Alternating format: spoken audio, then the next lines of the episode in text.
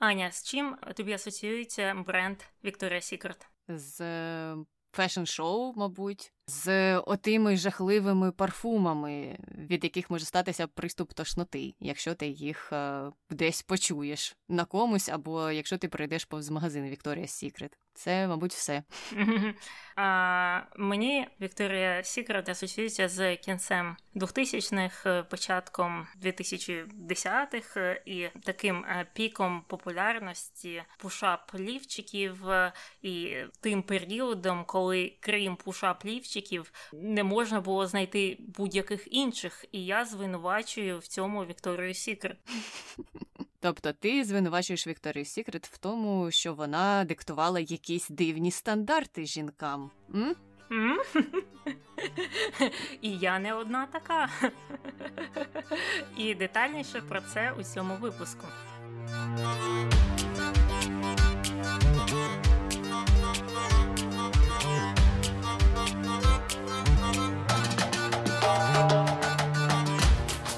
Привіт, це Таня і Аня. В ефірі подкаст «Не без гріха. Дискусії про відомих людей, їх досягнення та сумнівні вчинки. Сьогодні говоримо про Лезлі Векснера. Хто це такий е, і чому ми про нього говоримо? Таня, що взагалі про нього шукають в Гуглі? Про самого Векснера шукають е, не так багато, хоча він є досить е, великою і в якомусь сенсі цікавою постаттю в світі бізнесу Америки. І щодо нього питають таке Леслі Векснер, яхта. Ну ось ось тобі і е, свідчення про те, що ця людина є великою постаттю у американському бізнесі або в будь-якому бізнесі. Якщо питають про яхту, то вже точно є на неї якісь гроші. Яхта є у нього велика. Так, потім наступне, що питають, це Леслі Векснер будинок. Будинок у Леслі також є і не один. Не переживайте, шукачі в гуглі. Він не бідує. І один з цих будинків е, має площу в 5,5 тисяч квадратних метрів.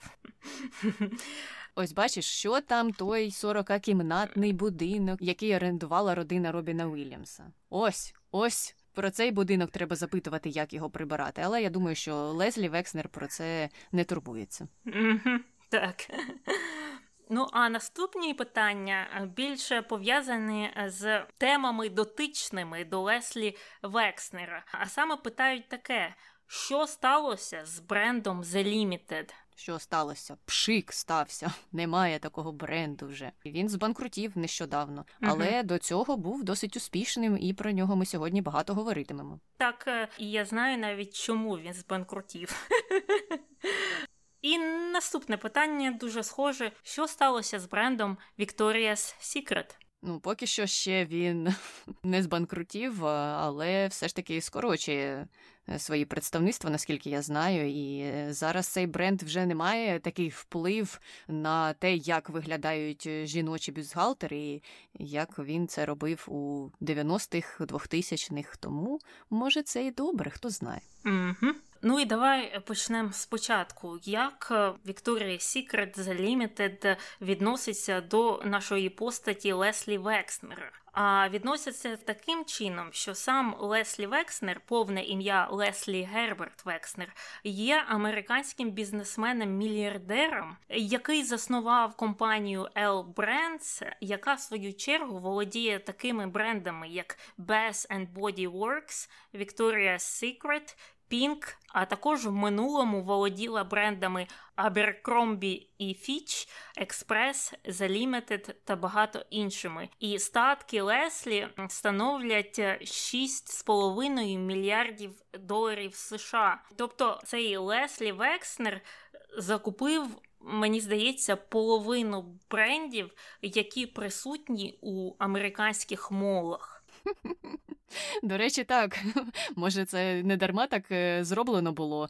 Він е, просто ходив молами і пропонував тим, е, хто володів на той час тими магазинами. Давайте я у вас викуплю, давайте я вас викуплю. І потім став володіти половиною усіх молів на території США. Бо реально таке враження, що тільки його магазини або майже його магазини одні uh-huh. представлені у тих молах. Може, ще якийсь H&M десь там притулиться uh-huh. поруч, та і все. Так, але починав Леслі досить скромно. Маленький Лес, е, як його називають його рідні та знайомі, народився у 37-му році в Дейтоні, що в штаті Огайо. Його батько з Росії народився там, а мати також має російське коріння. Вона американка першого покоління, і батьки його були євреї, які проживали колись в Росії. І саме ці батьки володіли мережею магазинів одягу, і ці магазини називалися Лесліс, тобто названі на честь свого улюбленого сина. І Леслі згадував, що батьки з дитинства ставилися до нього як е, до дорослого, і навіть просили його порад, включали його в обговорення сімейного бізнесу. І таким чином Леслі з раннього дитинства привчався до підприємницької діяльності і навіть е, в один момент організував своїх друзів у маленьку фірму, що надавала послуги з косіння газону. Це щось схоже, ми вже чули від, е, здається, Джефа Безоса, який там табори для дітей організовував в е, досить юному віці.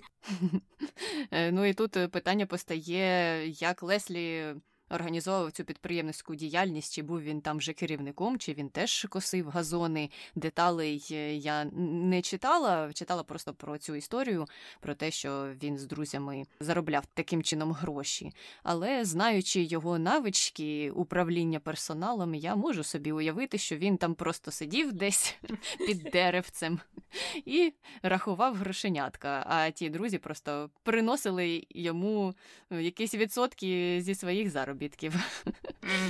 Такий малий бізнесмен. І ще мені, знаєш, цікавою здалася ця історія про батьків, які включали Лезлі в обговорення питань сімейного бізнесу. Зразу ж собі уявляєш такого бейбі-боса, який дає поради батькам, які не знають, що їм робити з мережею магазинів. Але в той же час це ну трохи типово для місцевої культури. Я, наприклад, у минулому мала досвід роботи у мережі магазинів, і часто ставала свідком того, як батьки приходили в магазин з малою дитиною і питали, наприклад, у неї, який в тебе розмір взуття, або там ще якісь речі, які дитина, якій три роки, наприклад, це були дуже малі діти. Ну, мабуть, і не знає. Але в той же час е, ти за цим спостерігаєш постійно, кожен день, і це не був єдиний випадок. І я для себе тоді зробила висновок, що просто батьки, багато хто з батьків тут з дітьми своїми спілкуються так на рівних з дуже раннього віку. Угу, угу. Мене також завжди дивувало, що вони дуже маленьких дітей питають, чи тобі подобається цей колір, чи може ти хочеш іншого фасону. Тобто просто ну не знаю, мене здається, у такому віці, у трьохрічному або навіть п'ятирічного такого не питали. Що купили, то й купили. До побачення. Не подобається? Ну, ходи боса, і все. Більше ніяких питань. Так, а у Леслі, мабуть, все було по-іншому, і тому потім це якось йому допомогло.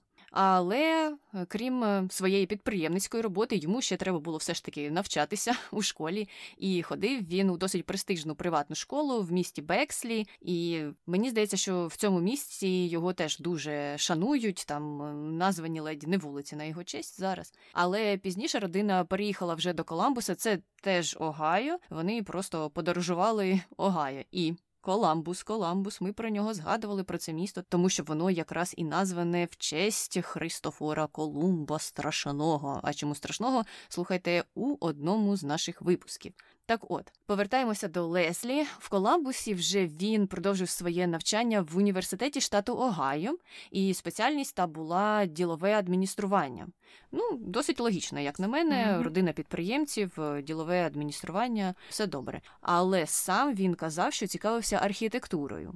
І тут не зрозуміло, чи батьки йому сказали, знаєш, як тобі про взуття чи про одяг, іди на ділове адміністрування, будеш працювати в родині, нащо тобі та архітектура. Або він все ж таки сам це вибрав в кінці кінців. Ну і закінчив він той університет, а потім е, служив у Національній гвардії деякий час, і після університету також пішов в інший коледж, коледж Моріца, де навчався деякий час юриспруденції, хоча він покинув навчання навчання, тому що батьки потребували його допомоги у своєму бізнесі, у родинному бізнесі, і юристом він в кінці кінців не став. А, Так, я читала одне з його інтерв'ю, і його брали вже тоді, коли він був там мультимільярдером. І він ще й тоді казав, що ой, краще б я став колись архітектором.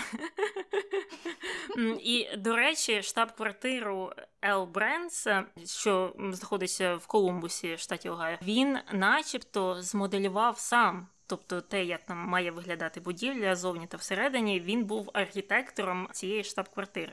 І ти бачила, як вона виглядає? Так, частину я бачила. Вона виглядає як е, звичайна офісна будівля з якогось офіс парку, що у передмісті. Ну, тобто, все ж таки, мабуть, добре, що він не став архітектором, тому що хто знає, чи був би він успішним, адже таких будівель по всіх штатах тисячі просто. Ну добре, е, рухаємося далі. І щодо сімейної справи, прибуток на той час у них був невеликим. Родина не жила так вже і розкішно, хоча з іншого боку, те, що Леслі навчався у приватній школі ну, може натякати трохи на інший розклад, але в той же час, може, батьки якраз і вкладали в нього гроші. Так от, е, Леслі почав на той час вже працювати в магазинах, е, і одного разу його батьки поїхали у відпустку, залишили на нього усі справи. Ну тому що з трьох років вже знали, що він може сам вирішувати усі питання. І е, Леслі взявся за фінансові звіти, за те, що продається, що з речей популярніше за інші, і зробив дуже цікаве відкриття. А відкриття було таким, що якісь е, дорогі предмети, наприклад, зимові пальто чи шуби, насправді не приносили великих прибутків. А дешеві речі навпаки швидко розкуповували, і був великий такий обіг тих речей, тому саме вони і приносили родині основний дохід. Хоча його батько на той час е, навпаки робив ставку на ті зимові пальто, і вважав, що раз е, ціна висока, значить, продавши одне зимове пальто, ми можемо і багато заробити. Не обов'язково нам їх там продавати 10 за день. А Леслі зі своєю цією знахідкою. Пізніше пішов до батька і хотів його переконати змінити модель бізнесу. Сказав, що нам насправді не потрібні ніякі зимові пальто. Краще давай закупимо більше дешевих речей, і просто ми швидше будемо їх збувати, і це нам принесе більший дохід. А батько сказав, що ні, Треба шуби. Люди люблять шуби. В знаєш, яка зима. Ти що, не знаєш, що кожна жінка мріє мати шубу?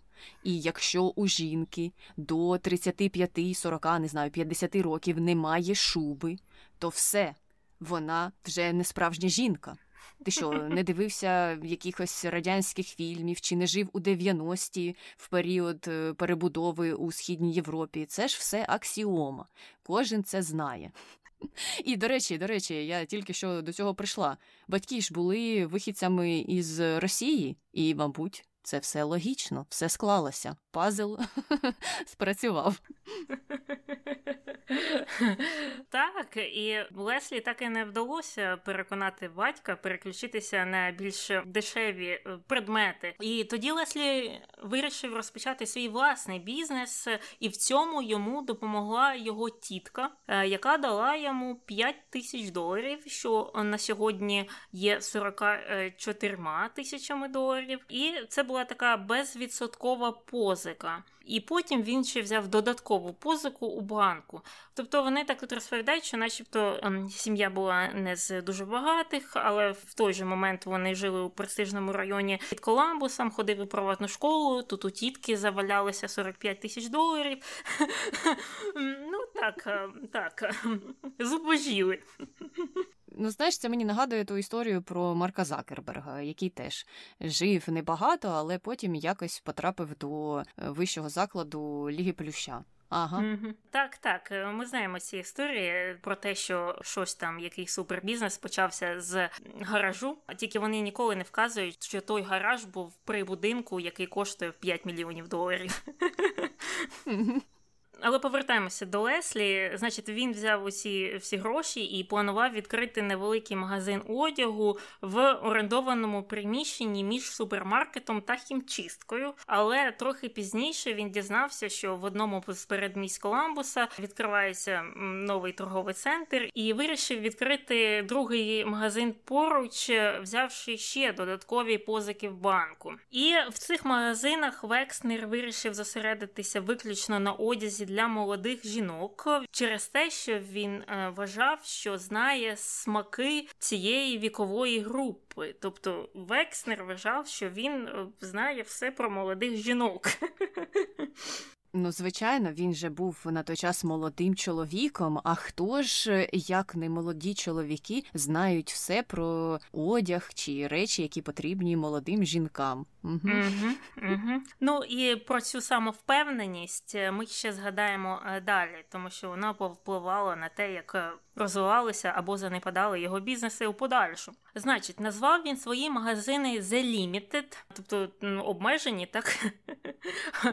Як ти думаєш, яка була ідея, чого вона називалася The Limited? Тобто, це якісь е, обмежені випуски якоїсь одежі він продавав? Це те, що він мав на увазі? Ну, ідея початкова була в тому, що там дійсно буде невеликий вибір. І мені здається, можливо, було ще й таке значення у цій назві, що кількість обмежена, і це, мабуть, могло б натякнути аудиторії на те, що купуйте, купуйте, тому що зараз це все зникне, і завтра ви вже не отримаєте той товар. І серед речей, які продавалися у тому магазині, були там спіднички, якісь светрики, але їх було небагато, вони постійно змінювалися. І uh-huh. ось чому, в принципі, і виникла ідея назвати його таким чином. Тобто Леслі Векснер заснував е, так звану швидку моду ще у 63-му році? Так, але його відмінність полягала в тому, що вона з одного боку була швидка, але її було небагато. Тому що якщо зараз ти зайдеш в H&M, то там же буде 500 позицій, uh-huh. і вони через два дні зміняться. Ти через два дні прийдеш і не впізнаєш магазин. А у Векснера речей було і мало, і вони досить швидко змінювалися. Добре, і це виявилося досить успішною ідеєю, і такою успішною, що за рік його батьки закрили свій старий магазин з шубами і перейшли працювати е, до Леслі. Леслі з часом почав розширювати свій бізнес на сусідніх територіях, бо е, він хотів мати можливість особисто відвідувати магазини протягом дня. Наскільки я зрозуміла, з того, що я читала, він є людиною, яка любить контролювати, тобто такий контрол-фрік, як мені здалося. Але але вже через кілька років його магазини з'явилися на обох узбережжях США, тобто поза територією там Огайо або так званої Середньої Америки. І я так розумію, він вже не міг е, просто об'їжджати всі ці магазини кожен день і щось там контролювати. Уявляєш, як він нервував з цього приводу? Мабуть, йому було дуже важко зрозуміти, як же тепер мені все це багатство проконтролювати, адже вони ж не будуть знати, що робити без мене, якщо я не приїду і їм не скажу. У мене теж колись був такий один начальник, який е, любив об'їжджати свої бізнеси. У нього їх було декілька. І єдина така негативна сторона цього процесу для нього особисто полягала в тому, що. Якщо він приїжджав в перший бізнес, то після того як він їхав звідти і мандрував далі, ті люди, які працювали в тій компанії, дзвонили усім іншим і казали: він їде. Ну і потім вже всі були звичайно ж готові до цього приїзду. Ну і ця компанія з Limited вже у 69-му році, тобто через 6 років е, після відкриття першого магазину, стала публічною компанією, тобто вийшла на біржу. І процвітала ця мережа протягом 70-х років, була дуже популярною. Векснер е, після цього почав розглядати інші можливості для розширення своєї компанії. І на той момент е, йому прийшла ідея, що існує незаповнена ніша у сегменті стильного інтимного одягу, чого чогось там не вистачає. І він казав, що, начебто, вся спідня білизна для жінок, яка існувала на той момент, була досить нудна. Тобто, це були якісь там тілесного кольору лівчики та труси, або може білого, іноді чорного, але нічого такого цікавенького, веселенького е, не було. А він хотів е, таке бачити, бо, як ми знаємо, він спеціаліст з е, жіночої моди, і він знає, що хочуть побачити жінки, і що хочуть носити. Ось так от. То ось ось звідки взялася ідея п'ятикратного пушапу. Це тому, що чоловік краще знає, що треба жінці. Все логічно. Ну і він почав працювати над тим, щоб втілити усі ці свої фантазії і плани. І колись поїхав відкривати один зі своїх магазинів у Сан-Франциско, бо він же ж не міг не проконтролювати те відкриття, мабуть. А його співробітники, мабуть. Е, через те, що він їм набрид трохи, звернули його увагу на досить незвичайний маленький магазинчик, який продавав білизну неподалік. Е, вирішили, що хай іде туди. і нам не заважає відкривати наш магазин. І магазин той називався Victoria's Secret, і це була компанія, яку заснував е, Рой Реймонд е, ще в кінці 70-х років. І на той момент е, це не була якась велика і відома компанія. Вона існувала тільки у Сан-Франциско, і там було декілька маленьких магазинів. Векснер дуже зацікавився форматом цих магазинів, а в них була, за його ж словами, така ексцентрична вікторіанська атмосфера. І ти знаєш, я коли про це прочитала, то тільки тоді я зрозуміла оцю відсилку Вікторія Сікрет, тобто вони натякали на вікторіанську епоху, на королеву Вікторію. Це секрет королеви uh-huh. Вікторії. Uh-huh. Я про це раніше не думала, але звучить, як на мене, досить дивно. У королеви Вікторії було стільки справ, що п'ятикратним пушапом вона явно не цікавилася. Їй треба було встановити телефони у себе у палаці, який Олександр Бел приніс. Які там пушапи. Але дуже цікаво, що я взагалі про це до цього часу не думала, і я не бачила тієї вікторіанської атмосфери у магазині. Хоча Леслі Векснер е, якраз і описував е, його таким чином, що ось там стояли такі червоні дивани, і якась була фурнітура золота, і люстри якісь кришталеві там висіли. Коротше кажучи, ну. Я цей магазин, так як він, не бачу явно. Можливо, звичайно, все змінилося з того часу, але за його словами, ні. Вони тільки все покращили. Так от, коли він вперше завітав до цього прекрасного магазину, тогочасний власник відмовився з ним говорити, зустрічатися і, взагалі, за його словами, просто втік і не хотів е, з ним бачитися. Але протягом року е, після тієї події Вікторія Сікрет е, почали зазнавати серйозних фінансових проблем, і Реймонд вже сам зв'язався з Векснером і запропонував йому придбати цей бізнес. Векснер купив його за 1 мільйон доларів. А вже в 90-х компанія коштувала 1 мільярд. Отак от.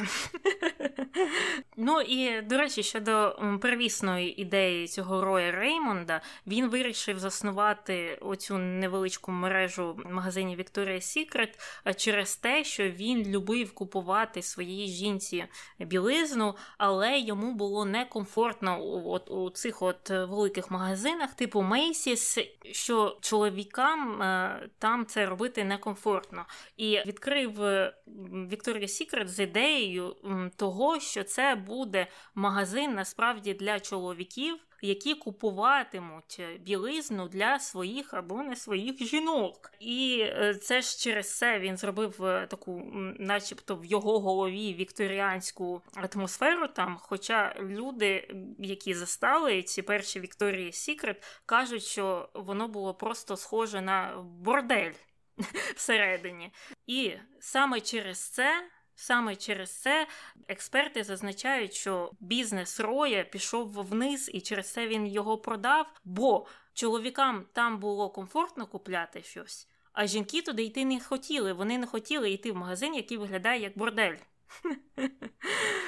І коли Векснер вже викупив цей магазин, він змінив цю модель. Він переформатував цей магазин для того, щоб жінки могли там купувати собі білизну, але залишив деякі інші елементи е, від Роя Реймонда. Реймонд свій час е, почав розсилати каталоги, за допомогою яких можна було замовити речі поштою, і Векснер залишив цю традицію. І до речі, щодо Роя Реймонда, він після того як продав Victoria's Secret, він пробував засновувати інші бізнеси. Там був якийсь дитячий магазин, і ще якийсь там була ціла низка. І вони всі якось не йшли у нього. І в кінці кінців е, він е, покінчив життя самогубством у 93-му році, стрибнувши з мосту Золота Брама в Сан-Франциско. Отак от. Жах, жах. Е, ну, mm-hmm. звичайно, після цього жартувати над стилем магазинів Реймонда вже не хочеться.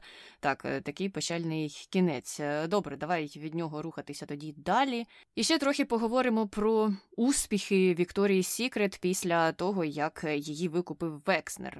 До речі, ти пам'ятаєш ці каталоги Вікторія Сікрет? Так, пам'ятаю, вони приходили завжди після одного замовлення у них чи в інтернеті, чи навіть якщо ти йшов до звичайного магазину в молі, вони у тебе брали там якусь там чи пошту, чи що, і воно якось потім до тебе доходило. Я не знаю, як вони визначали тебе, але ці каталоги завжди приходили. І навіть якщо ти кудись переїжджав на іншу квартиру чи в інший дім, там продовжували приходити каталоги на людей, які жили в цьому домі перед тобою. Тобто ти не міг втікти від каталогів Вікторії Сікер.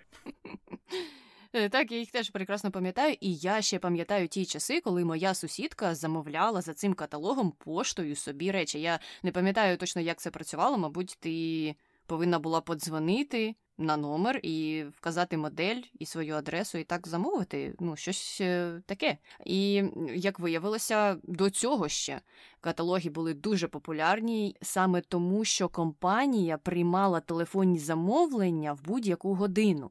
І жінкам це, звичайно ж, сподобалося. Це ж дуже зручно з'являється таке різке бажання щось купити раз і замовила собі якусь білизну. І в 2010 році компанія щорічно вже надсилала понад 400 мільйонів каталогів. То це ж більше ніж населення США.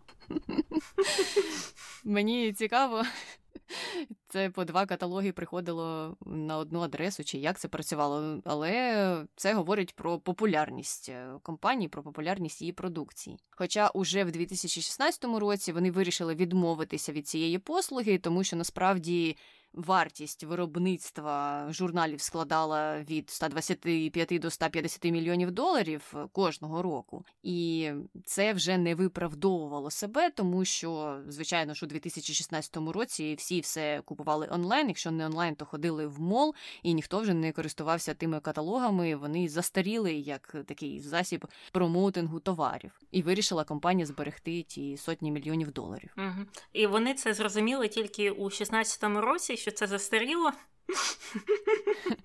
Ну, це нам говорить е, уже про вміння Леслі Векснера бачити, що хочуть жінки. Мабуть, е, замилилось око чи що, я не знаю. Угу, угу. Але ж все ж таки початок е, Вікторії Сікрет був дуже успішним. За перші п'ять років володіння компанією Векснер збільшив кількість магазинів Вікторія Сікрет з декількох у Сан-Франциско до 350 по всій території США. І на той час це була єдина мережа, яка спеціалізувалася на спідній білизні. І через це е, продажі зросли в чотири рази тільки за перший рік. А у 95-му році Векснер започаткував відомий щорічний показ мод Victoria's Secret, який транслювався на телебаченні у прайм-тайм і в багатьох країнах. І у свій пік його дивилися там е, мільйони глядачів по всьому світу. І мені здається, що якраз 90-ті і, мабуть, е, саме початок 2000-х це був пік піку Вікторія Сікрет. Якщо я не помиляюсь, навіть в друзях вони згадували ці Вікторія Secret Show і ці каталоги, які комусь там надходили. Тобто цей бренд займав дуже високе місце навіть у поп-культурі. Я можу собі уявити, якщо до цього не існувало якихось магазинів, які б спеціалізувалися на білизні і мали б такий вибір великий. Так, mm можливо, ти б могла сходити знову ж у Мейсіс або в інший універмаг, і там був е, би якийсь відділ невеликий з білизною, але щоб конкретно магазин усім цим торгував, то такого мало б де ти зустріла на території США. Ну і плюс е, там же було різноманіття. Кольорів, матеріалів, е, і всілякі аксесуари, і ті жахливі парфуми теж. Ну і там же, як вони рекламували, основна фішка чи одна з основних було те, що там працювали дівчата-професіонали, які могли тобі професійно підібрати розмір твого лівчика, якщо ти сам не знаєш, що тобі купувати. Хоча практика показувала, що насправді ті дівчата, які там працювали, нічого не знали про те, як підбирати розмір е, лівчиків, і взагалі там була досить проблемна розмірна сітка в магазині Victoria's Secret. Ну, це мені здається типово майже для всіх магазинів, е, які продають білизну. Той самий Ейрі, це інший магазин, який вже вважається більш інклюзивним, теж, начебто, спеціалізується на індивідуальному підборі, але якщо ти туди прийдеш, то нічого тобі там індивідуально особливо не підберуть. Ну просто, мабуть, погано тренують. Ну, але mm-hmm. добре, зараз про хороше. Після того, як Векснер придбав Вікторія Сікрет, і після того, як успішно йшли усі його справи, він також е, викупив і ряд інших магазинів. Це були Land Bryant, і це сталося у 80-х. А ще крім того, він тоді ж купив біля 800 магазинів одягу Lerner, і зараз це називається New York Company. А він існує ще New York Company? Так, так, існує, існує. Я я сама здивувалася, але існує. ну добре, добре, що хоч існує. А у кінці 80-х його компанія придбала 25 всього-навсього на той час магазинів Abercrombie Fitch за 46 мільйонів доларів. Мабуть, їм теж сподобалися запахи в тих магазинах. Це те, що об'єднує Вікторія Сігрет та Беркромбі Фіч. Якщо ви чутливі до запахів, як я, бо я вже про це згадую 25 разів за цей подкаст. Будьте уважні, коли підходите близько до цих магазинів. Але від одягу Векснер вирішив е, перейти на щось інше і вже в 90-х розширив свій бізнес і відкрив перший магазин Bath Body Works. І це було у штаті Масачусетс. І ця мережа спеціалізується на різних гелях для душу, лосьйонах, е, свічках, е, ароматизаторах для дому. Коротше кажучи, там все для ванни і для дому, якийсь ось такий мікс. І вже в кінці 90-х ця мережа мережа стала найбільшою у даному сегменті. Ну, звичайно ж, тому що знову ж таки до цього не існувало чогось схожого. А тепер mm-hmm. люди могли прийти і е, насолоджуватися там ароматами. І, до речі, там аромати вже кращі набагато. Там є просто дуже великий вибір, і кожен може підібрати mm-hmm. собі те, що їм подобається. Хоча е, саме лінія для ван мені менше подобається, ніж, наприклад, свічки у них. І того ж року uh-huh. Векснер також запустив, е, начебто, як дочірній бренд е, цього Bath and Body Works. Він називався Bath and Body Home. І ця компанія пізніше була перейменована в White Barn Candle Company. Тобто вона спеціалізується тільки на свічках, але мені здається, що ці свічки продаються в його магазинах Bath and Body. І я не знаю, навіщо було взагалі створювати окрему компанію яка теж виробляє свічки для того ж магазину. Мені здається, раніше вони були роз'єднані, а потім вони знову поєдналися, бо я ем, так перевіряла, і дійсно White Barn Candles продаються на сайті Bath and Body. І лайфхак, якщо хтось е, купує щось в магазині Bath and Body, це краще робити після якихось сезонів, наприклад, після е, Різдва або після Геловіну, бо вони всі ті сезонні запахи якраз е, продають з великими знижками після цього. Так що, якщо ви не проти того, щоб використовувати мило з запахом ялинки у наприклад, березні,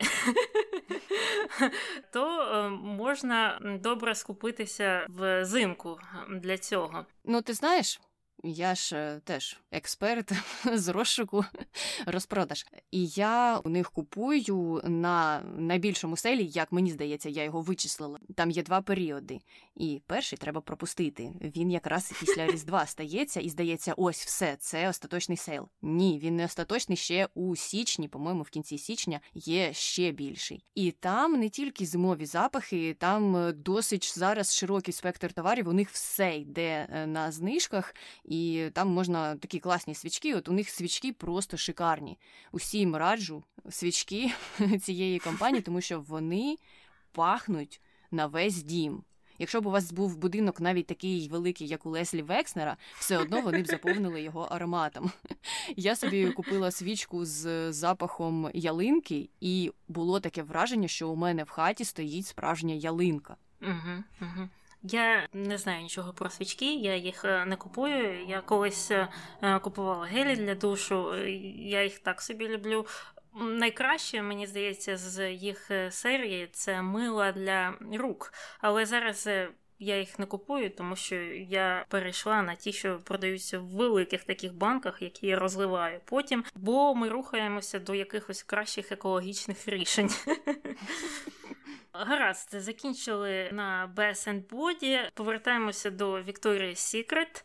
До 2006 року на тисячу магазинів Victoria's Secret у Сполучених Штатах припадала третина всіх покупок інтимного одягу, а чистий прибуток Bath Body Works складав 2,3 мільярди доларів. І тоді Векснер вирішив продати ряд своїх компаній, серед яких, до речі, опинилися і Abercrombie Fitch, і Learners, той, що став New York Company, а також Land Bryant та Structure. І він це зробив, щоб е, зосередитися на цих от прибуткових Victoria's Secret та Bath Body Works. Мені цікаво, що він вирішив позбутися Ленд Брайант, тому що це ж також магазин, який продає багато спідньої білизни для е, жінок е, розміру плюс. Так і дивно, що вони вирішили не розвивати цей бренд. Ну, це говорить трохи про дещо вузьке бачення трендів uh-huh. на той час. І мені здається, що це і сталося під впливом 90-х і 2000-х. Бо хто тоді говорив про білизну розмірів плюс?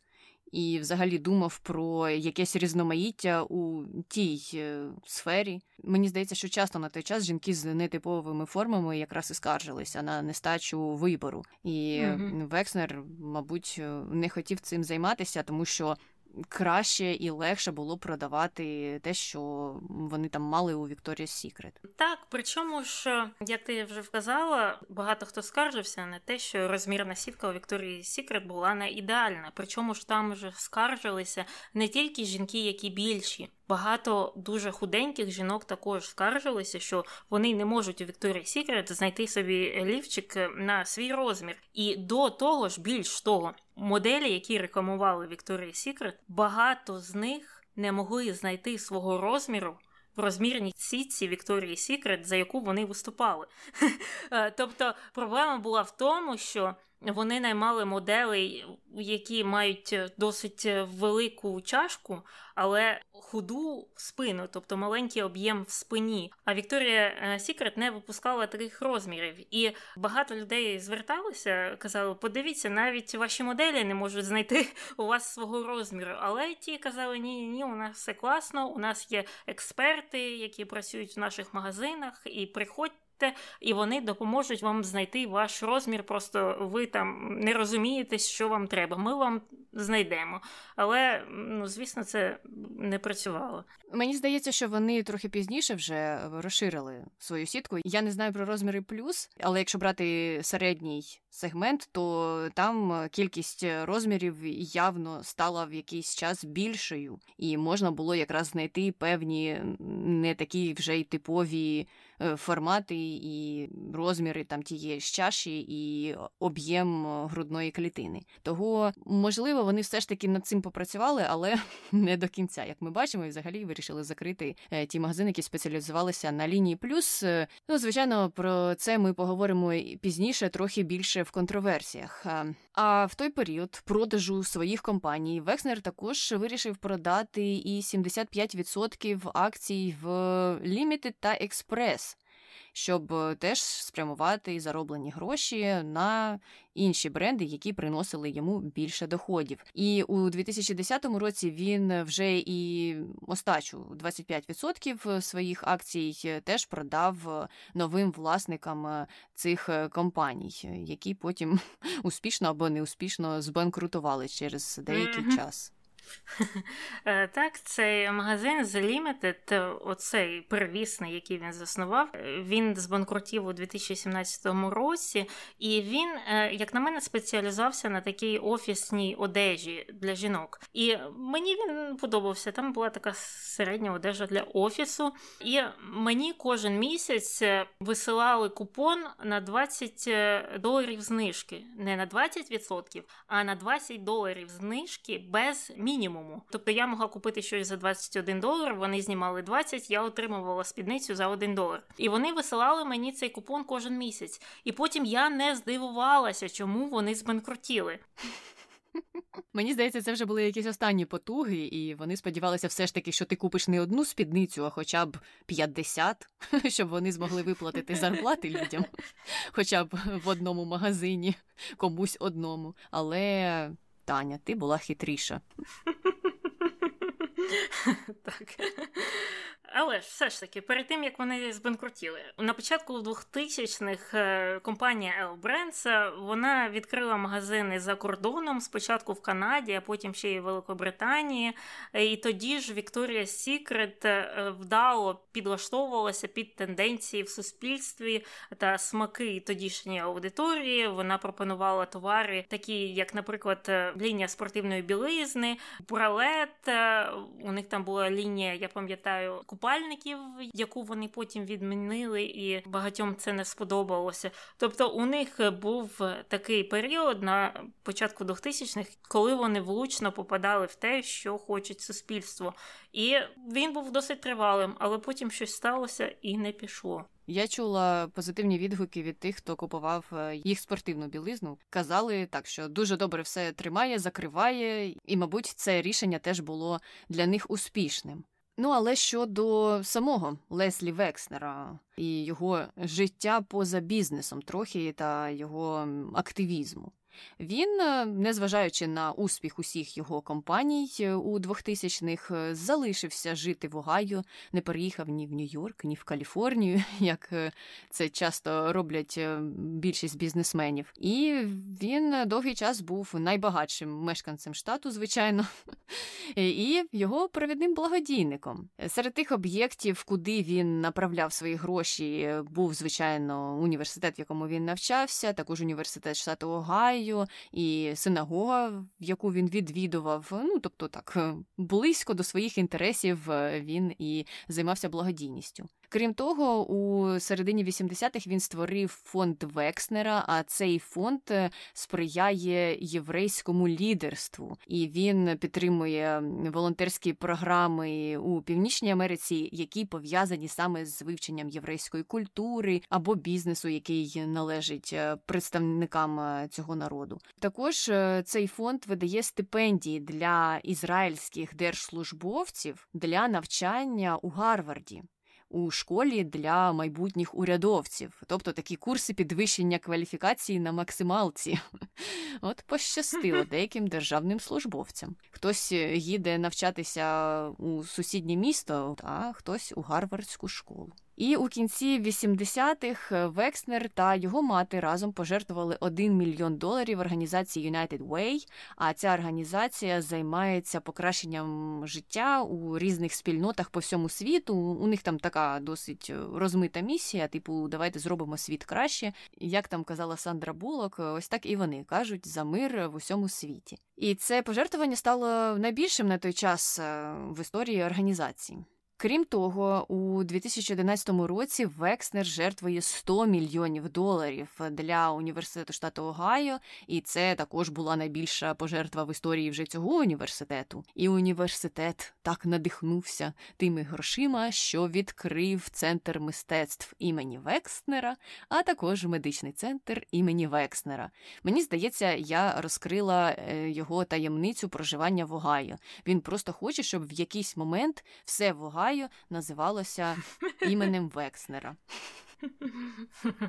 Ну, бачиш, яким він є патріотом е, своєї маленької батьківщини. Просто дивовижно. Е, значить, зараз що з Векснером сталося? Він ще живий, і у віці 82 років, що було у 2020 році, він все ж таки пішов з посади голови та генерального директора Ел Брендс, хоча дуже дуже довго тримався. Бо ми пам'ятаємо, що він контрол фрік, і він вважав, що тільки він знає, як краще для всіх його брендів. І тоді ж в той же рік компанія оголосила про плани продати мажоритарний пакет акцій Victoria's Secret за 525 мільйонів доларів. Тобто бренд Victoria's Secret від'єднався від L Brands і також вийшов на біржу. І е, я здається, перевіряла, можна купити зараз акції Victoria's Secret е, за 77 доларів за акцію, що непогано. І щодо того, як е, бізнес-видання описують Векснера,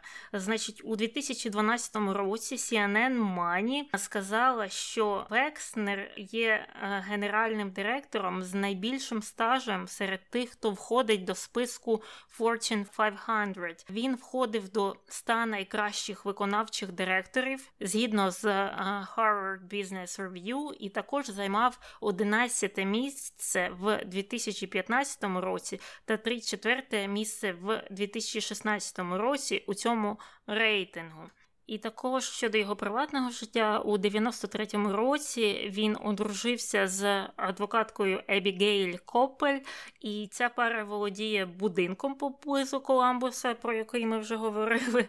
І на території їхньої садиби площею в 335 гектарів проходять щорічні змагання з кінного спорту. І е, у 97-му році Векснери також придбали історичний будинок в Англії та 100-метрову яхту. І на той час це була найбільша приватна яхта, що належить будь-якому американцю. І яхта та називалася Limitless, тобто без обмежень. Так, яхта вже була без обмежень, зважаючи mm-hmm. на її розміри. І казали, що дуже важко було її знайти і сфотографувати, тому що векснери взагалі ведуть такий е, усамітнений спосіб життя. Ну, звичайно, це легко зробити, коли твоя садиба розміром 335 гектарів. І тому репортерам, які досліджували там питання його фінансів е, і придбань різних великих, було складно знайти яхту. Хоча існує декілька фото поганої якості того, як е, виглядає це судно. Ну, яхта величезна. Що ще сказати? Я в яхтах мало що знаю, тому не можу сказати, чи це щось таке неабияке. Угу. Ну, я просто завжди думаю, де вони їх паркують там у Коламбусі, бо він не живе біля річки або біля озера. Хоча у нього ж є якийсь дім у Флориді, мабуть, там він її паркує. Бо я недавно була у Чикаго, і там у багатьох людей, не у багатьох, а є люди, у яких є яхти. І там проходить річка Чикаго через Чикаго, і там є будинки де на першому рівні парковка для яхт, на другому рівні парковка для машин, а вже над цим квартири. Е, я таке бачила вперше, я просто уявила собі, який це треба мати будинок, е, щоб припаркувати цю яхту. Хоча ми знаємо, що у нього величезний будинок, просто не біля води. Хм. Хм. Ну, Таня, не переживай, не переживай за Леслі. Він точно може собі купити, якщо не будинок. Десь у Флориді, біля якого він припаркує ту яхту, то просто місце для паркування яхти, а потім прилетить на своєму власному літачку туди, пересяде на яхту або навіть на гелікоптері, можливо, на ту яхту може приземлитися, і попливе куди захоче. Так, я не знаю, чого я так розпереживалася за Леслі.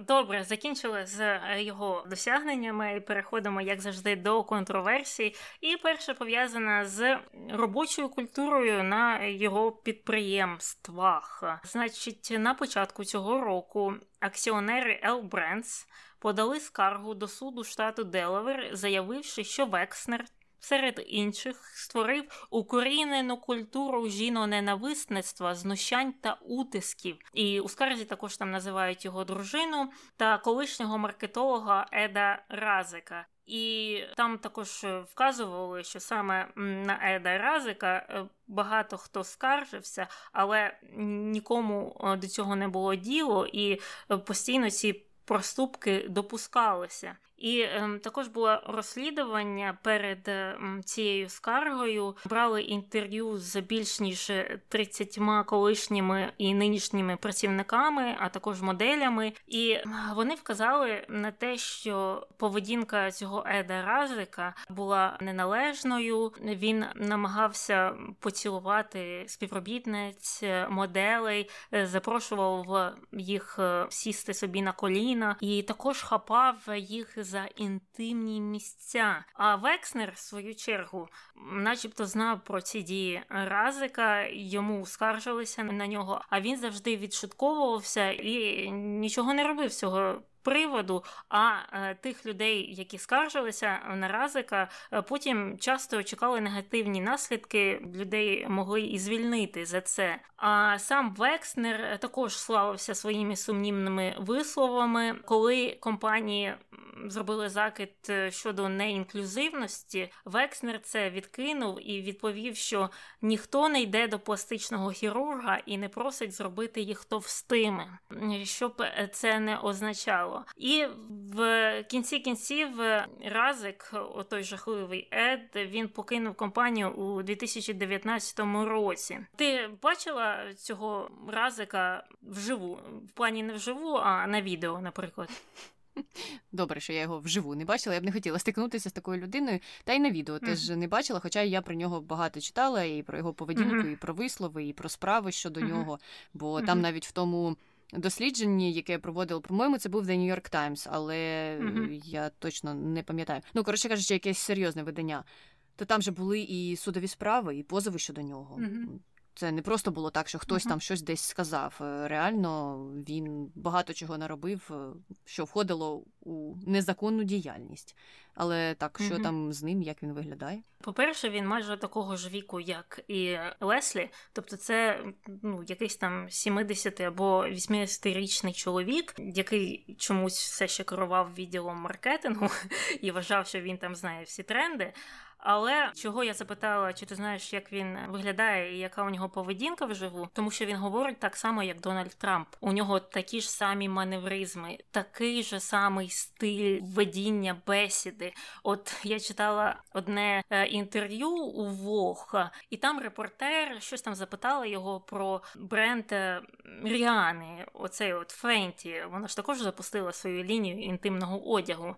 А той відповідає цей Едразик. Ой, що ви там причепилися до цієї Ріани? Всі носяться з нею, як там дурень з тупою Ріана, те Ріана, все. От всі кажуть, що Ріана там вивела вперше вагітну жінку на подіум. Так ми це робили три рази до Ріани. От кажуть, що Ріана така інклюзивна і робить таку широку сітку розмір. А от у нас був е, ще до неї давно бренд Лейн Брайант. І ми взагалі тут перші у, у всьому.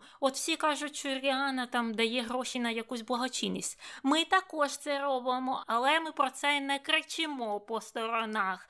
І оце така у нього була реакція. І тому я вирішила подивитися, як він говорить. І воно відповідає тому, як це виглядає в тексті. У нього така досить експресивна реакція на все. І він дає схожі пояснення з Дональдом Трампом. Тому я думаю, можливо, вони друзі або були колись друзями, бо дуже схожі. Мені просто здається, що чоловіки зі схожим бекграундом і зі схожими можливостями у молодості, які їм надавали там, не знаю хто їх родина, чи можливо за інших обставин вони змогли війти в певні кола, мають якраз і схожі типи поведінки, тому що вони ж належать до одних клубів, е, якихось там інших, uh знаєш, організацій, куди входять такі ж самі оці діди. Е, які розмовляють так само, як і Трамп, і Разик, е, судячи по всьому. І цей стиль е, схожий на той же whataboutism. Мені здається, що його ж спитали не про те, що там не так з Ріаною, або не про те, як її розкритикувати, а він просто починає вказувати пальцями на а ось це, ось це не так, а ми це робили краще. А що ви про нас не кажете? І це якась така захисна реакція яка не зовсім відповідає взагалі питанню, і, можливо, тону розмови, і звучить досить агресивно, і говорить якраз про можливо там.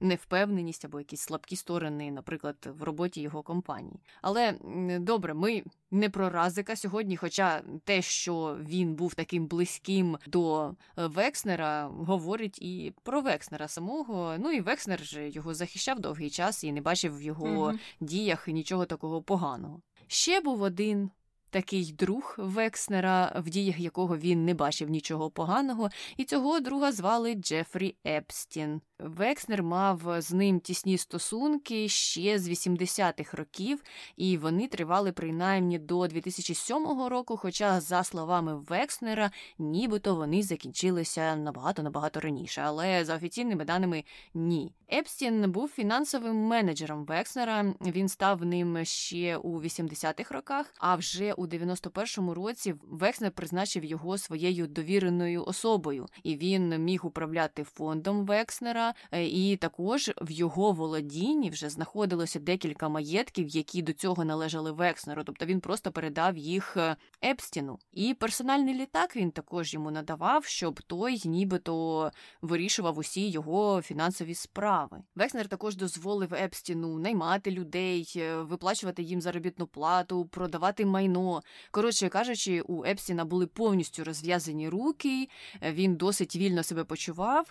А Векснер йому повноцінно довіряв, е, і навіть кажуть, що він не слідкував за тим, як Епстін вів ті справи, і це говорить нам про те, наскільки він йому довіряв, зважаючи на uh-huh. його ту манію контролю своїх магазинів, е, щонайменше. І Векснера саме стали звинувачувати у тому, що він не вживав ніяких заходів, коли ще з'явилися перші скарги щодо Епстіна. А ми знаємо зараз, яким жахливим чоловіком був Епстін і що він коїв. Так от е, ще в 90-х роках е, ці скарги з'явилися і казали, що Епстін зловживав своїми повноваженнями і видавав себе за рекрутера моделей компанії Victoria's Secret, і таким чином вчиняв домагання до моделей, гвалтував навіть деяких моделей. Є декілька е, скарг на нього щодо цих історій. Е, на початку 2000-х Епсіну вже було пред'явлено обвинувачення за численні випадки розбещення і незаконних е, статевих зв'язків з неповнолітніми. Цю історію мені здається, більшість прекрасно знає і чим вона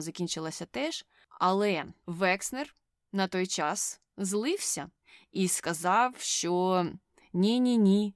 Я взагалі вже з Епстіном ніяких зв'язків не маю. Це насправді жахлива людина, і ви не думайте. Ви ось кажете, що він був таким маньяком і нападав на жінок. Так наша родина від нього постраждала ще більше. Він у нас вкрав стільки коштів, привласнив стільки маєтків, а ми ж, бідні, нещасні, усі йому довіряли і навіть нічого не могли запідозрити. Ось такий негідник, цей Епстін, тому ми теж, ми теж з вами, ми теж його звинувачуємо, і взагалі ніколи про нього не знали, з ним не товаришували, йому маєтків ніяких не дарували, і літаком він нашим не користувався. Ні, ні, ні. Мені взагалі ця історія видалася такою цікавою, цікавою тим, як Епстін переконував людей віддавати йому всі гроші або маєтки, або все ем, тих людей, що в ньому такого було, що люди на це велися. Бо насправді він, як ніхто, він у один момент був вчителем математики в школі. Так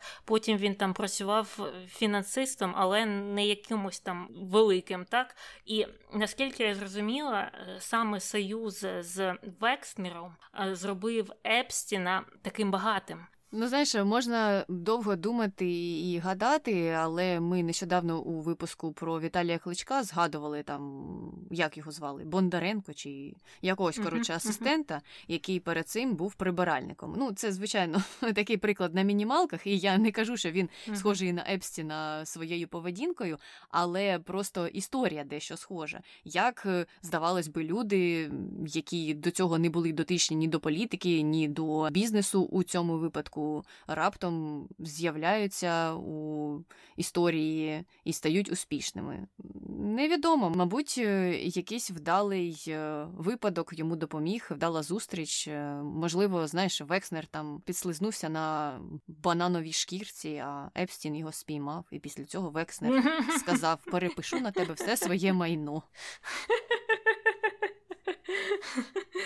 А можливо, ця історія схожа на ту, пам'ятаєш, як е, заарештували жінку росіянку, яка видавала себе нащадка когось там, і що вона, начебто, е, якась мільярдерша, батьки її, якісь там газові чи нафтові королі та королеви, і вона якимось чином там розводила людей в Нью-Йорку на гроші і жила на широку ногу в якомусь дорогому готелі, витрачала там чиїсь гроші. Я точно не пам'ятаю як. І вона тусила серед дуже впливових людей і якимось чином переконувала їх в тому, що вона от дійсно якась там важлива людина з Росії. Хоча це зовсім не так, вона якась там звичайна дівчина, у якої грошей немає. І в кінці кінців її зловили. Але от що мене завжди дивує, який це треба мати талант, чи, мабуть, навіть не те, що талант, а якусь впевненість собі, отак от підійти до когось і розповісти якусь дику історію про себе, і зробити так, щоб люди в це повірили. Е, так, це звичайно треба мати навички. Я колись, е, до речі, слухала подкаст. Вже не пам'ятаю, що це був за подкаст, але там е, розповідав один хлопець про експеримент він е, вирішив стати відомим або видавати себе за відому якусь особистість, за зірку на один день.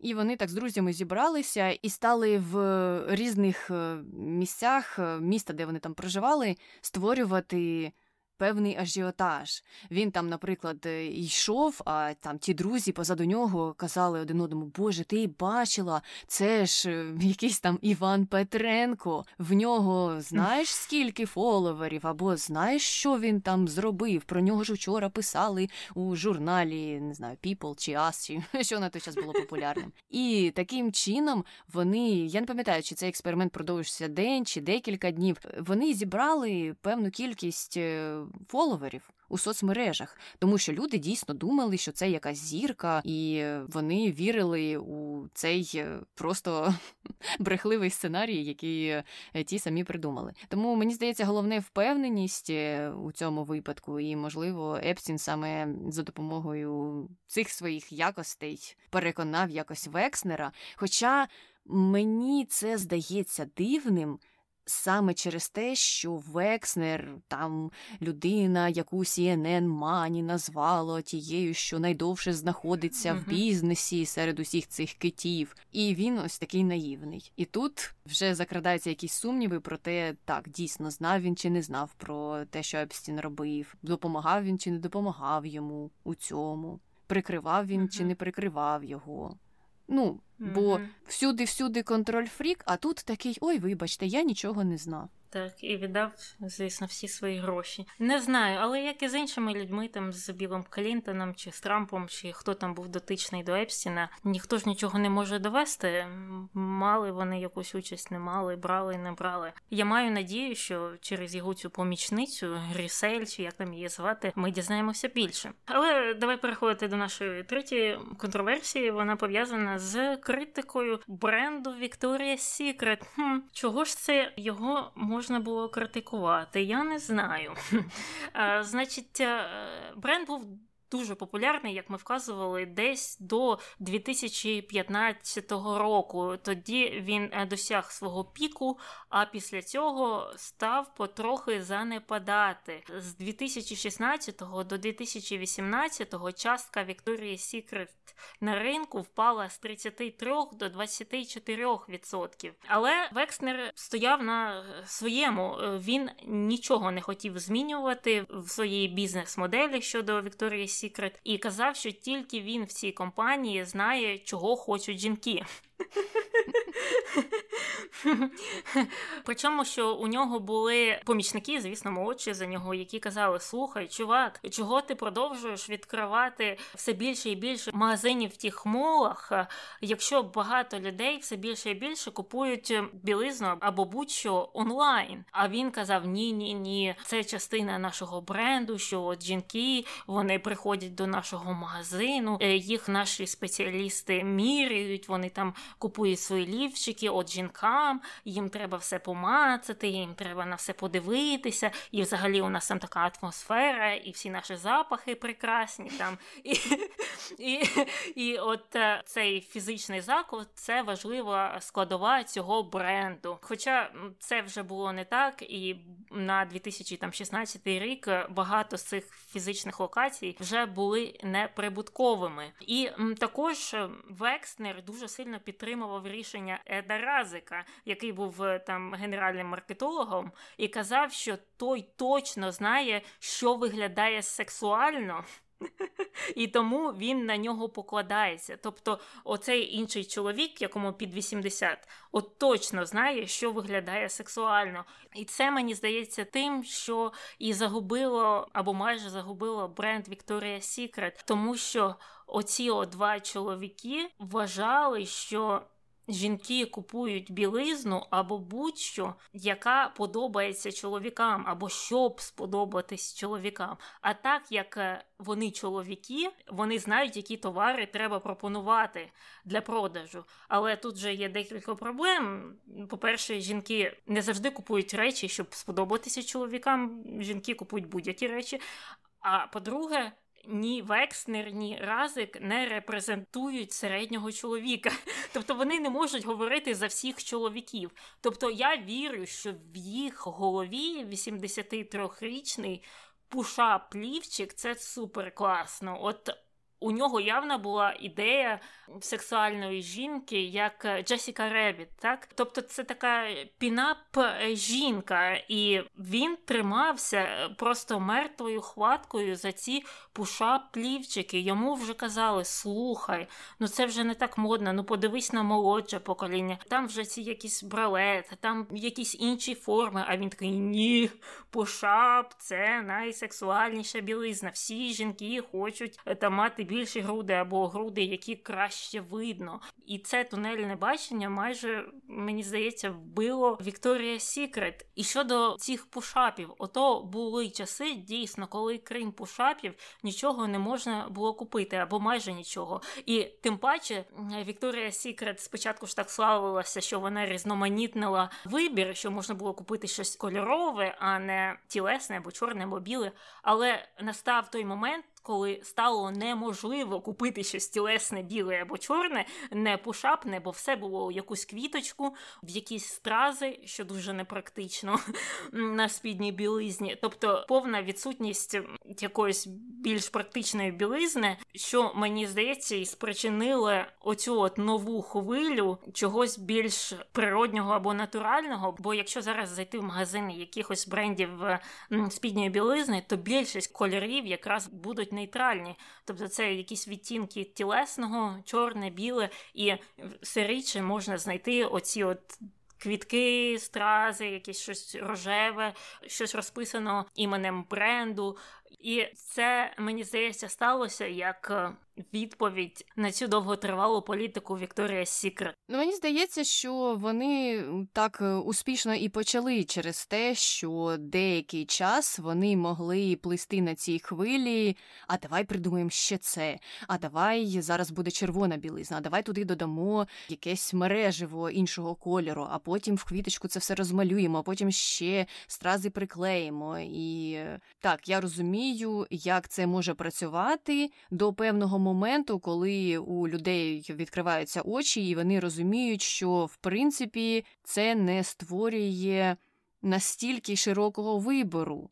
Бо так, з одного боку, ти дивишся, наче і кольори, і там формати різні, але з іншого боку, вони ж і не практичні. А частіше за все жінці все ж таки треба і практична білизна, яку зручно носити під футболкою, наприклад, а не так, щоб 35 стразів стирчало в різні боки.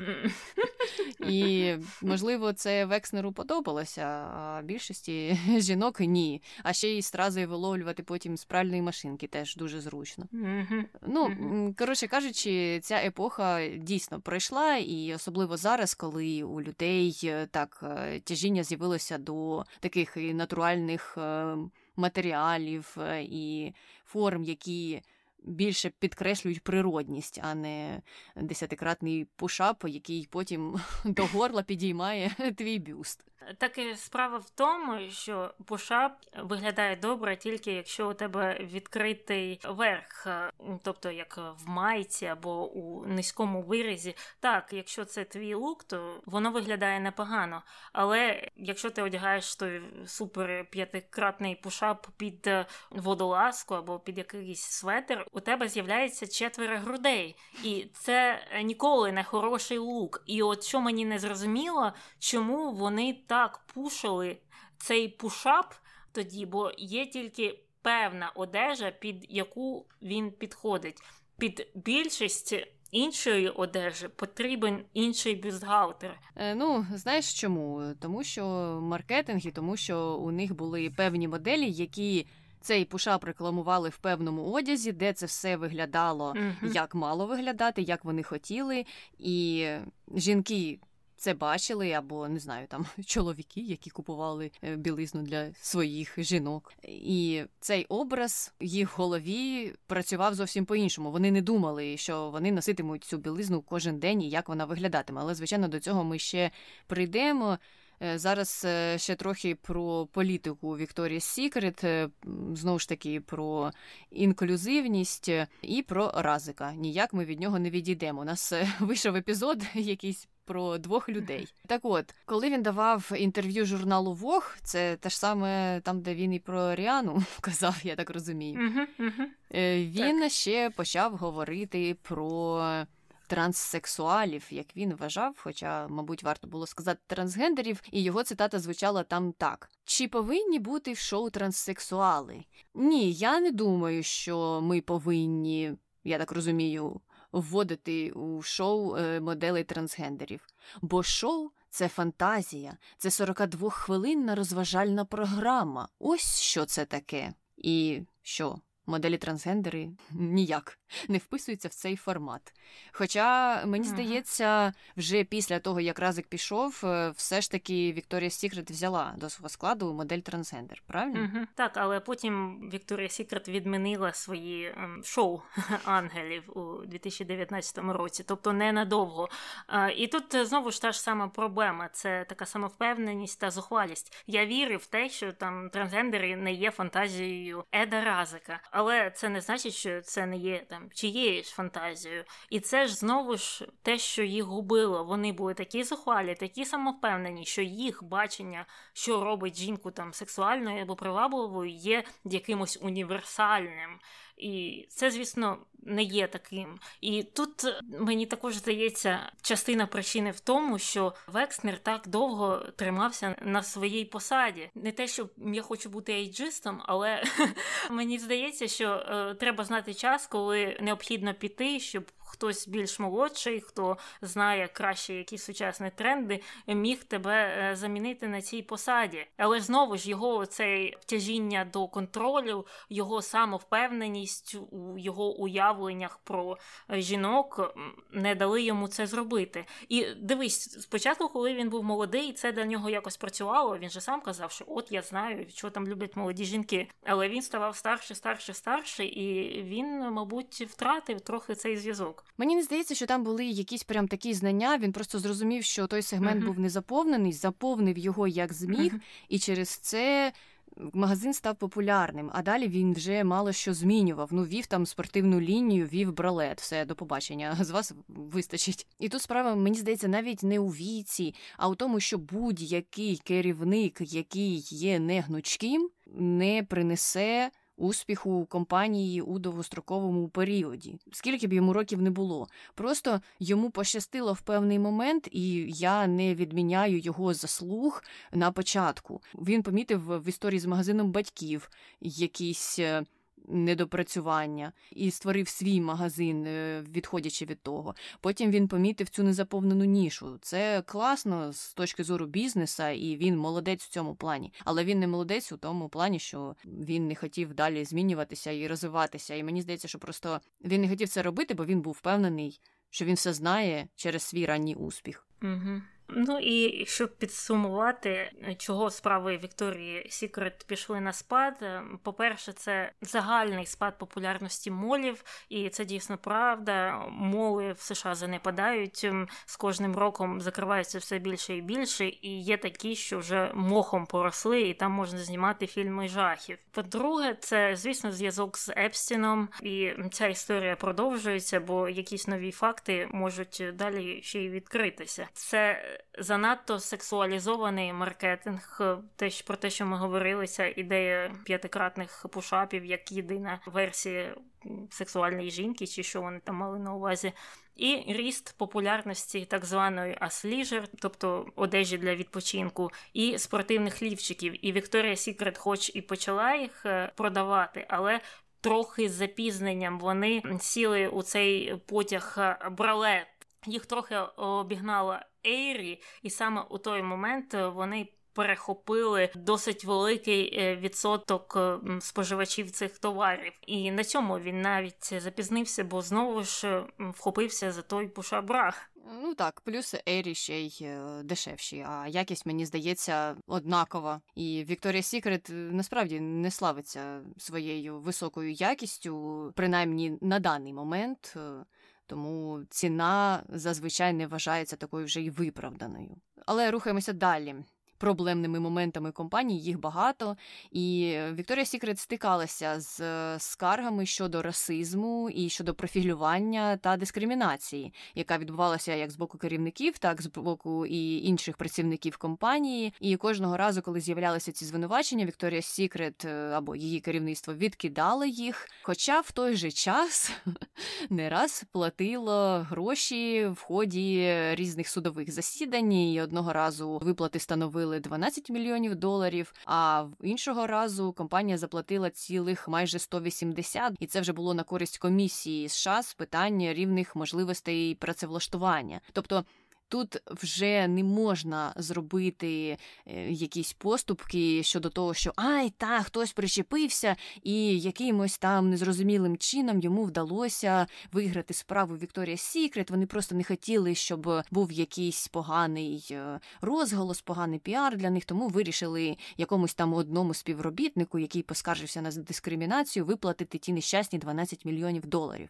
Те, що вони виплатили 180 мільйонів доларів е, державному органу органу, який займається питаннями працевлаштування, говорить про те, що дійсно з боку компанії відбувалися якісь порушення законодавства щодо дискримінації працівників або недискримінації працівників. Тому, звичайно, погана, погана Вікторія Сікрет. І продовжуємо про сексуалізацію образу жінки, як це впливає на суспільство.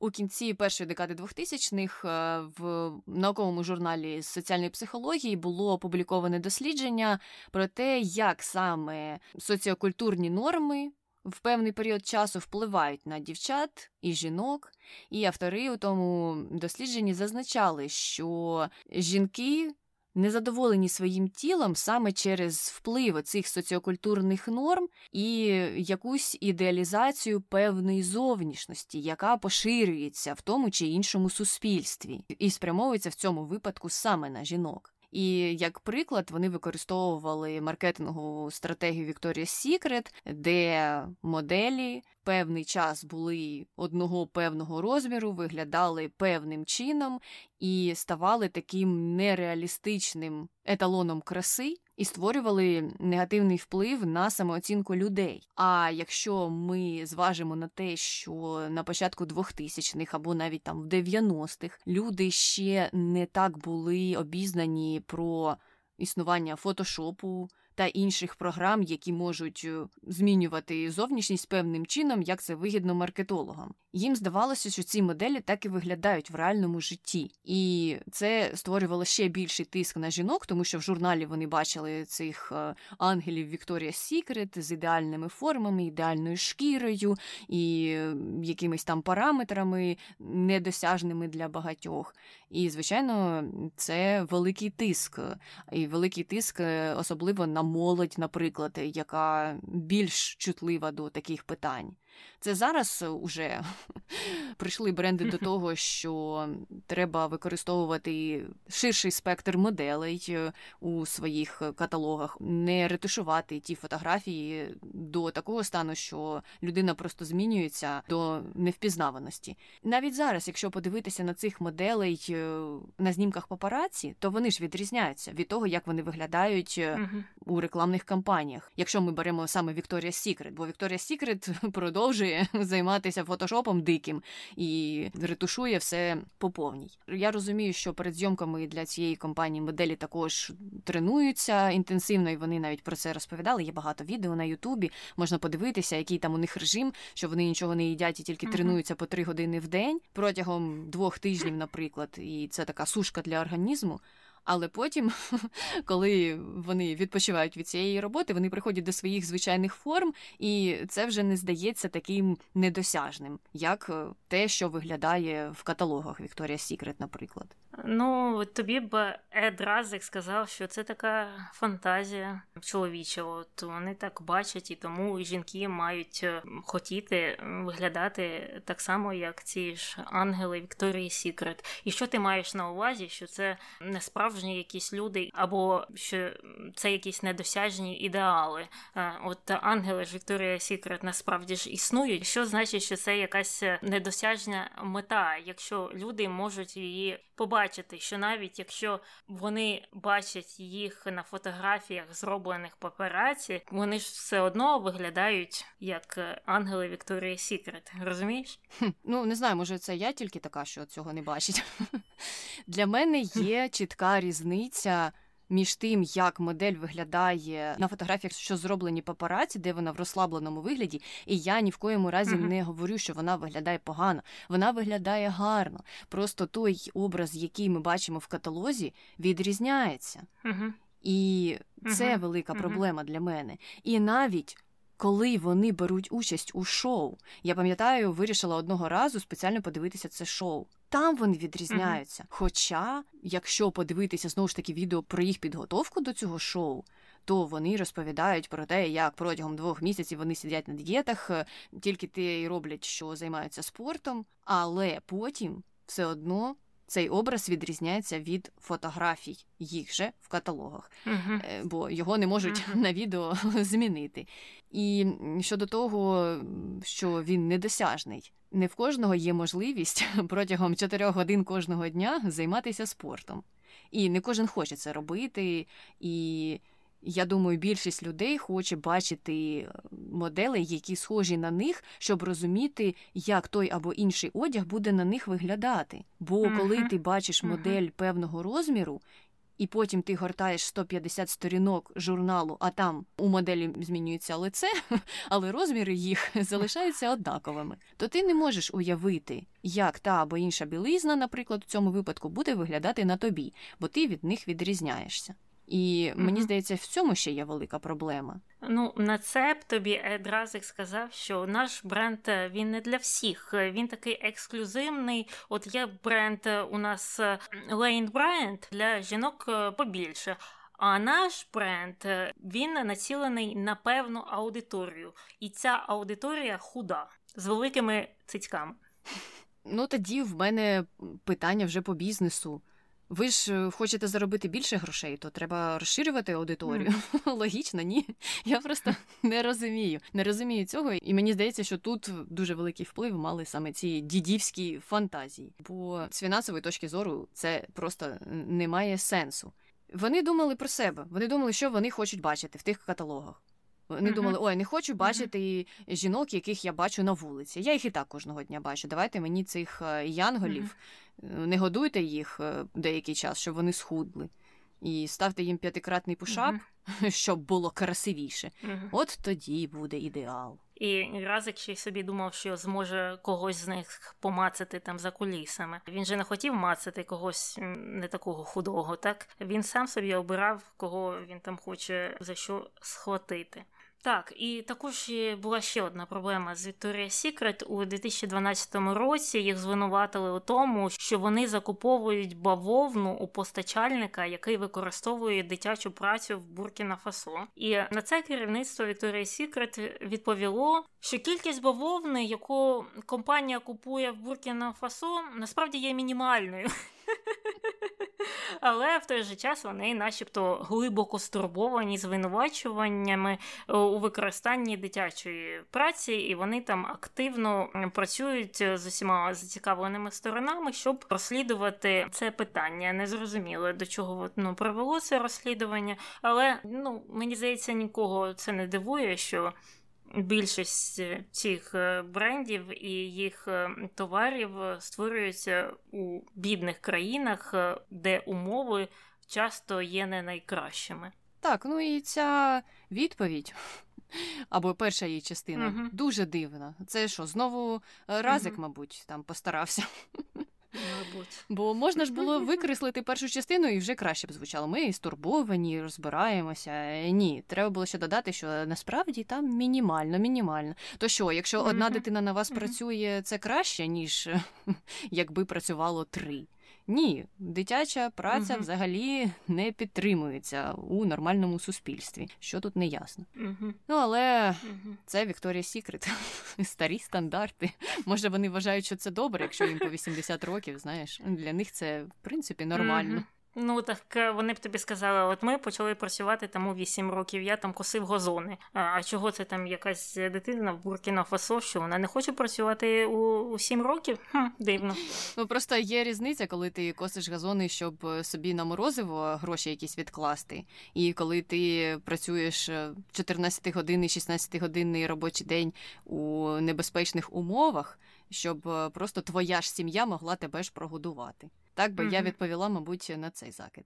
Добре, закінчили з контроверсіями, хоча їх насправді більше, це такі основні. Переходимо до конспірологій. Векснер кажуть, знав про прогріхи Епстіна і просто його прикривав. Але насправді, як ти вже трохи розповідала, немає точних деталей щодо цієї історії, хоча існує декілька людей, щонайменш двоє, е, які входили до адміністрації його компаній, які давали інтерв'ю і казали, що попереджали Векснера про те, що не треба наймати Епстіна і з ним співпрацювати. Але на це їм Лес відповідав, що Епстін просто геній, він все знає. Е, і він приведе нас до успіху. Ну, що натякає на те, що якщо він і не знав про найгірші програхи Епсіна, то він щонайменше йому дуже сильно довіряв і був впевнений у тому, що його всі дії правильні. Ну, знову ж я не перестаю дивуватися, як Епстін зачаровував людей. Більш нічого не можна сказати. Добре, закінчили з конспірологіями із Лесом Векснером, із Вікторія Сікрет. І можемо переходити до нашого колишнього героя, і ним був Робін Вільямс. Коментар перший. Так жаль, що той, хто ніс радість іншим, не зміг знайти радості в житті для себе. Недарма кажуть, що геніальність стоїть на межі з божевільним. Так е, мені здається, так часто буває, що якраз ті люди, які спеціалізуються на гуморі, так е, комедіянти всякі мають досить сумне життя і часто страждають на депресію. І багато хто з них або з тих, е, чиї стендапи я слухала, про це кажуть навіть у своїх виступах uh про якісь певні життєві проблеми, uh і що цей виступ являється джерелом роботи з тими проблемами, чи що ну просто знаєш, розповів людям і трохи легше стало. Якось так. І це як е, захисна реакція. Тобто їм настільки сумно, що вони жартують. Отак, от коментар другий. Дійсно, сумний клоун. Робін Вільямс запам'ятався як актор, персонажі якого добрі невдахи, філософи, які допомагають іншим, дають пораду у важку хвилину. Шкода, що собі він не зміг допомогти і дати пораду. Так, сам він не міг дати свою пораду, і ті, хто були близькі до нього, але так часто також е, буває. Пам'ятаєш, був такий флешмоб, коли е, люди ділилися фотографіями людей, які закінчили життя самогубством, недавніх фотографій, і там. Всі з них е, були позитивними, е, ці люди на них посміхалися, і люди там підписували: отак виглядає депресія, або отак от виглядають суїцидальні думки. Тобто люди виглядають в принципі повністю нормально, можуть навіть е, жартувати і вести, начебто, нормальний спосіб життя але в реальності вони страждають. Так що тут е, ніколи не знаєш. Так, на жаль, не знаєш. Але все одно треба рухатися далі і переходити до хрінометру. Скільки титання ставиш Робіну Вільямсу? Один, один з половиною, можливо, два е, за е, якісь незрозумілі стосунки з жінками, бо там щось досить дивне відбувалося. Я погоджуюся, я теж поставила два з половиною саме за ці такі сумнівні стосунки. Я навіть не брала до уваги його жарти, деякі з яких мені на сьогоднішній день видаються, ну. Досить різкими, але якщо його колеги не скаржилися, то що ж, я про це сказати нічого не можу. Наші ж слухачі поставили три хріни, і в основному теж були низькі оцінки, буквально декілька високих. А щодо того, чи сподобалася сценка за участі Робіна Вільямса в друзях нашим слухачам, то 83% сказали, що ні. А 17 сказали, що так. А дехто навіть писав, що не пам'ятають цього епізоду. Мабуть, добре. Ну, мені теж е, вона видалася несмішною, ми про це вже говорили. І щодо того, яких е, стендаперів можуть порекомендувати наші слухачі, то сідайте та записуйте ті, кому подобається стендап. Це Біл Бер, Тіг Нотару, Джиммі О'Єнг, Джим Гефіген. Е, ось такі були рекомендації. Я усіх їх знаю. Я знаю двох, здається. Джиммі О'Єн це той азіат, який шуткує про своїх е, батьків азіатів. Це той, хто був у Valley. І у нього є, звичайно ж так, жарти про своїх батьків. Угу, Так, так, він е, досить смішний. Я бачила невеличкі е, кліпи його виступів. Я також бачила виступи Тігна Таро і навіть дивилася серіал з нею, але я не зовсім зрозуміла серіал, і я не скажу, що я є фанатом її виступів. Ну, в неї така специфічна форма виступів, і таке враження у виступах, що знаєш, вона не намагається справити якесь враження на аудиторію, бо є такі стендапери, які виходять і там щось кричать, чи за допомогою якихось інтонацій ну, спрямовують публіку кудись. А вона так дуже спокійно і плавно і повільно розповідає свої історії. Мені її стендап видався непоганим. Я дивилася передачу одну з нею, де вона. А вона не цікавиться за її словами шоу-бізнесом і новинами шоу-бізнесу, і не знає ніяких інших там особливо зірок, і вона там вгадує зірок, які приходять до неї в гості, ті їй дають підказки про те, хто вони, де вони там знімалися, і там деяка кількість підказок, коротше кажучи, у них е, в списку, і вона намагається потім вгадати, як їх звати. І це смішно, тому що там приходять якісь досить відомі люди, як на мій погляд, а вона ну взагалі не знає, хто це, і не сприймає їх як е, зірок шоу-бізнесу.